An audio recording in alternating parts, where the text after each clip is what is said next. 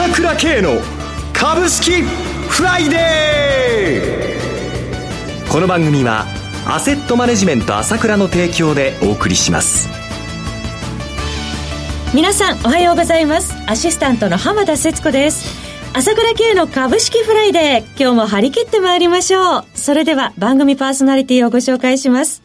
アセットマネジメント朝倉代表取締役で、経済アナリストの朝倉圭さんです。朝倉さん、おはようございます。おはようございます。よろしくお願いいたします。ますそして毎月第一金曜日は、アセットマネジメント朝倉、長谷川慎一さんにもお越しいただいてお送りします。長谷川さん、おはようございます。はい、おはようございます。よろしくお願いいたします。よろしくお願いします。さて、今週マーケット、どのように朝倉さんご覧になられました？そうですね、えー、やっぱりちょっと重くなっちゃってんのはしょうがないかなというところですね。まあ、アメリカ市場も重い、日本市場も重い。はい。まあ、市場では、あこの、米中のね、貿易の合意っていうのがもう、その、まあ、それがまあ、織り込まれてるっていうわけなんですけれども、はい、確かに多くの市場関係者が合意はするだろうと思ってるんだけど、はい、確信が持ててないわけですよ。えーだから市場で見る限りでは、むしろこう、まあ、ずっと売り人気があるんだけれども、例えばオプションでヘッジしとこうとか、はい、先物を売っとこうとか、ないしは買いたい方もまだ買えないなと。何があるかわかんないし、確定しないとっていうトランプさんのことだからって。こういうことで実質的にはですね、みんなが合意するだろうとは思いながら、相場にそれがはっきり出てるという段階ではないと思います。積極的にまだ動けてないと。そうです。ですから、もちろん、その、合意がなされないということになったら売り物は出るでしょうけども、はい、現実に合意にな、なりましたよと、ないしはもう関税、えー、引き上げませんよということになれば、そっから綺麗に始まると思いますよ。相場の方は綺麗に私は始まると思っていまして、はい、ここでもたもたしてみんなが買えないところを私は買っといた方がいいんではないかなと思いますがね。はい。12月15日までどうなるか気になるところそうですね。それからあとはまあジャスタックが強いということですよね。はい、もう十分やっぱりやる気あるなっていうのが、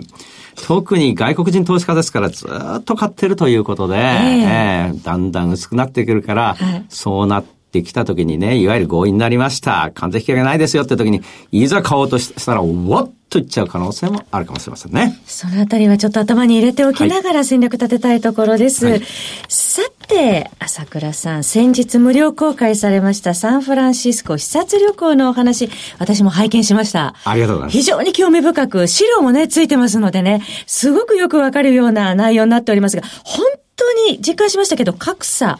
拡大がひどくなってるということで、これ日本でも一言ではないですよね。本当ですね。やっぱり、多くの人にあの現実は知ってもらいたいなと思いました。驚く現実なので、えー、えー、ですからまあこれ本当シリコンバレーでも世界の未来図、ですよね。うんまあいろいろありますから、あ今後もこの面白そうだなと思ったものは YouTube も含めて、はい、えー、無料公開していくつもりですので、ね、ありがたいです。ね。まあそれで前回はあの、ウーバー、ツイッター社、YouTuber の本社などもね、えー、ご覧になってらっしゃいますから、そのあたりのね、現地報告などもたっぷり音声に入ってますので、ぜひ皆さんご期待いただきたいと思います。お聞きいただきたいと思います。朝倉さんの経済情報発信者 ASK1 のホームページからメルマガ登録していただけますと、フラ、えー、サンフランシスコの視察のお話をはじめ、いろいろな情報が日々受け取ることができるんですよね。まあ本当にね、あのー、こう、登録しただけで、バッチリ全部、この、全部じゃないですけど、音声もね。はい、音声の方は、あの、25日までやってますから、はい。それ、あの、登録してもらいたいですよね。楽しめると思いますよ。はい。朝倉さんの情報発信者 ASK1 のホームページは、Google や Yahoo などの検索エンジンから、朝倉系 ASK1 と検索して、どうぞアクセスしてください。ASK1 はアルファベットで ASK、1は数字の1を入力して検索してください。朝倉さんのサンフランシスコ視察旅行の音源プレゼントキャンペーンは、ただいまお話がありました通り、12月25日クリスマスまでとさせていただいております。それではお知らせを挟みまして、長谷川さんのコーナーをお届けいたします。鋭い分析力で注目、経済予測のプロ、朝倉慶。日々のマーケット情勢や株式情報、個別銘柄の解説を、朝倉本人とスタッフが、平日16時、メールでおよそ7分の音声を無料で配信中。株の判断に迷ったら、朝倉慶。詳しくは、アセットマネジメント朝倉のウェブサイトへ。本日の市況解説無料メールマガジンにご登録ください。アセットマネジメント朝倉は、証券取引、金銭有価証券の予託、貸付行為は行っておりません。また、情報提供する金融商品の取引では、相場変動などにより損失を生じる恐れがあります。取引説明書、契約締結前交付書面などを十分にお読みいただき、ご理解の上お取引ください。金融商品仲介業者登録、関東財務局長金中第605号。さて、ここからは長谷川新一の株式金曜ダービーのコーナーです。え一つお気をつけいただきたいのは、買い推奨するものではございません。長谷川さんの視点で注目される銘柄を挙げていただきます。投資の最終判断はご自身でお願いします。え長谷川さんどうぞよろしくお願いいたします。はい、よろしくお願いします。前回ご登場11月1日に取り上げていただいた銘柄5銘柄ありましたが、す、えー、べ、て上昇となりました。えー、特に、えー、9621建設技研、そして7725インターアクション、えー、3915テラスカイ、いずれも東証一部上場の銘柄ですが、ご紹介いただいた後に年初来高値更新という成績となりました。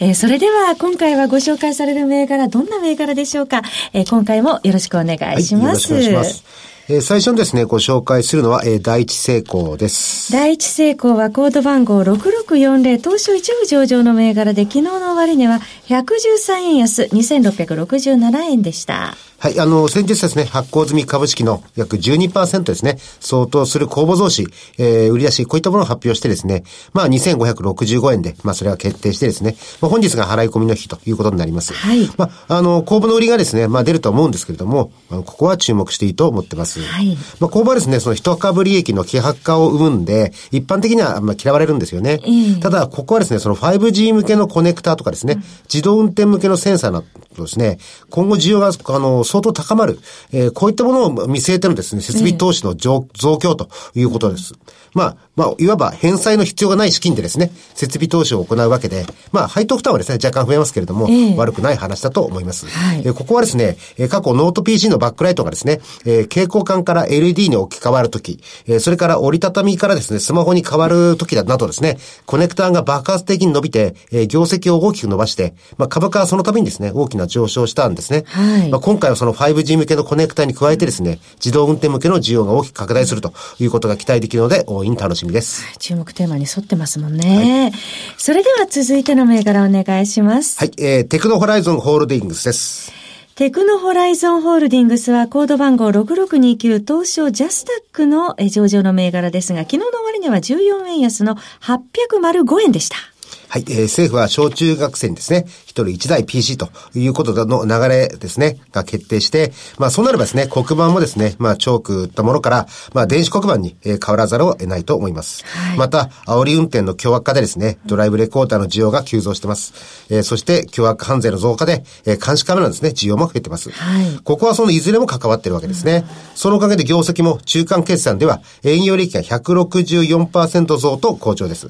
で、今期予想一株利益がですね、66円と予想していますけれども、まあ、PR20 倍までですね、買われれば1320円ということになりますし、えー、えー、一株利益はですね、103円と予想している証券会社もありますんで、はい、その20倍出したら2060円ということになりますね。万年低 PR に放置されている企業も多くありますけれども、うん、成長性の高い企業であれば、高い PR は評価されることが多いです。はい、現在の PR12 倍は安すぎるのではないでしょうか。そうですね。今お話もありました、経済対策関連ということでもありますね。すね続いての銘柄お願いします。はい、えー、次は、えー、ベルテクスコーポレーションです。ベルテクスコーポレーションコード番号5290東証2部上場の銘柄で昨日の終値は37円安の1945円でした。はい、えー、今年もですね、相次ぐ自然災害に悩まされました。はい、特に台風による被害はですね、河川の決壊を生んだり、まあ、大洪水を起こしたですね、人の命に関わるなど大変なことになってしまいました。えー、もはや防災はですね、景気対策じゃなくてですね、うん、もう国策ですね。と言えるんではないかなと思います。はい、えー、ここはですね、その土砂災害を防ぐ落石防止策が好調で、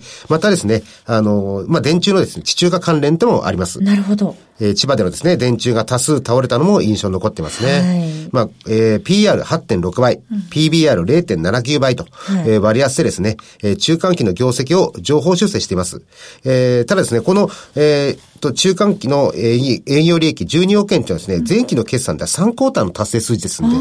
えー、国策、えー、工業績で低 PR というのは、テクノホライゾンと一緒でですね、上がる要素が強いと思われます。はい続いての銘柄お願いします。はい、えー、次はですね、えー、アイルです。アイルはコード番号3854東証一部上場の銘柄で、昨日の終値11円高1597円でした。はい、えー、中堅中小企業向けにですね、EC 企業の、えー、販売在庫管理システムをですね、提供している企業です。はい、今、5000、えー、以上ですね、企業が導入実績を持ってまして、はい、で、各業界特有のですね、召喚種に対応したシステムが、まあ人気でですね、まあいわゆるカスタマイズがですね、まあ必要なく、えー、新規導入できるのも強みいうことですね。で、また、あの、大企業にもですね、導入実績が増えていまして、案件の大型化がですね、進んでいるようです。はい。また、あの、ユーザーリピート率はですね、98%を超えていて、えー、ということはですね、新規の顧客開拓、そしてストックが積み上がる、両面からですね、収益が拡大するイメージが、まあ、出来上がるって、あのですね、投資家にとっては、まあ、いわゆる高値を買いやすいというイメージがあると思います。はい。また、えー、アマゾンのですね、商品配送、えー、在庫管理代行サービスと連動してですね、受注から出荷までを完全自動化実現ということが出ていました。まあ、こういったですね、世界的企業とのつながりもですね、将来性の高さを感じます。えー、それでは最後にもう一銘柄お願いします。はい。えー、最後ですね、ご紹介するのは、えー、ブロードリーフです。ブロードリーフはコード番号3673東証一部上場の銘柄で、昨日の終値は12円安688円でした。はい。えー、整備、えー、部品証などですね、自動車のアフター市場向けの、えー、業務アプリでですね、講師屋を持ってます。で、あの、業績は好調でしてですね、直近の3クォーターの決算では、営業利益で31.5%増収となって、増益となってますけれども、え通期は9.4%、あの、増と据え置いてますんで、まあ、情報修正のですね、期待もあるかと思います。はい、えー、新たな注目点2つありまして、えー、グローバル向けの産業分析ソフトとやってます。OTRS というものですけれども、まあ、これがだいぶ伸びていまして、えー、これはあの、スイスのですね、会社と組んで、世界47拠点でですね、まあ、順次発売して、来期以降の成長加速を狙っているようです。はい、で、もう一つがですね、新交通システムって、はい、あの、ネドがですね、フィリピンのマニラで2年間実施した新交通システムの実証実験があったんですけども、えー、その中核メンバーで設立した会社をですね、持ち分適用会社としたんですね。で、成果がだいぶ良かったよ、上がったようでですね、えー、この成果をもとに東南アジア全域に導入、普及させることをですね、目的とした事業化を本格的に開始してですね、はい、AI とか IoT とか IT 技術を使った運用、運行のですね、管理システムの年内リリースを目指すということが出ていました。えー、今回も5銘柄ご紹介いただきました。なお繰り返しになりますが取り上げていただいた銘柄はいずれも長谷川さんの視点で注目する銘柄でありまして買い推奨するものではありません。投資の最終判断はご自身でお願いします。そろそろお別れのお時間です。パーソナリティはアセットマネジメント朝倉代表取締役経済アナリストの朝倉圭さん。そして長谷川慎一さんでした。お二方ともありがとうございました。ありがとうございました私朝倉慶が代表を務めます。アセットマネジメント朝倉では SBI 証券楽天証券証券ジャパンウェルスダウンの口座開設業務を行っています。私のホームページから証券会社の口座を作っていただきますと週2回無料で銘柄情報を提供するサービスがあります。ぜひご利用ください。それでは今日は週末金曜日頑張っていきましょう!この番組はアセットマネジメント朝倉の提供でお送りしました。最終的な投資判断は皆様ご自身でなさってください。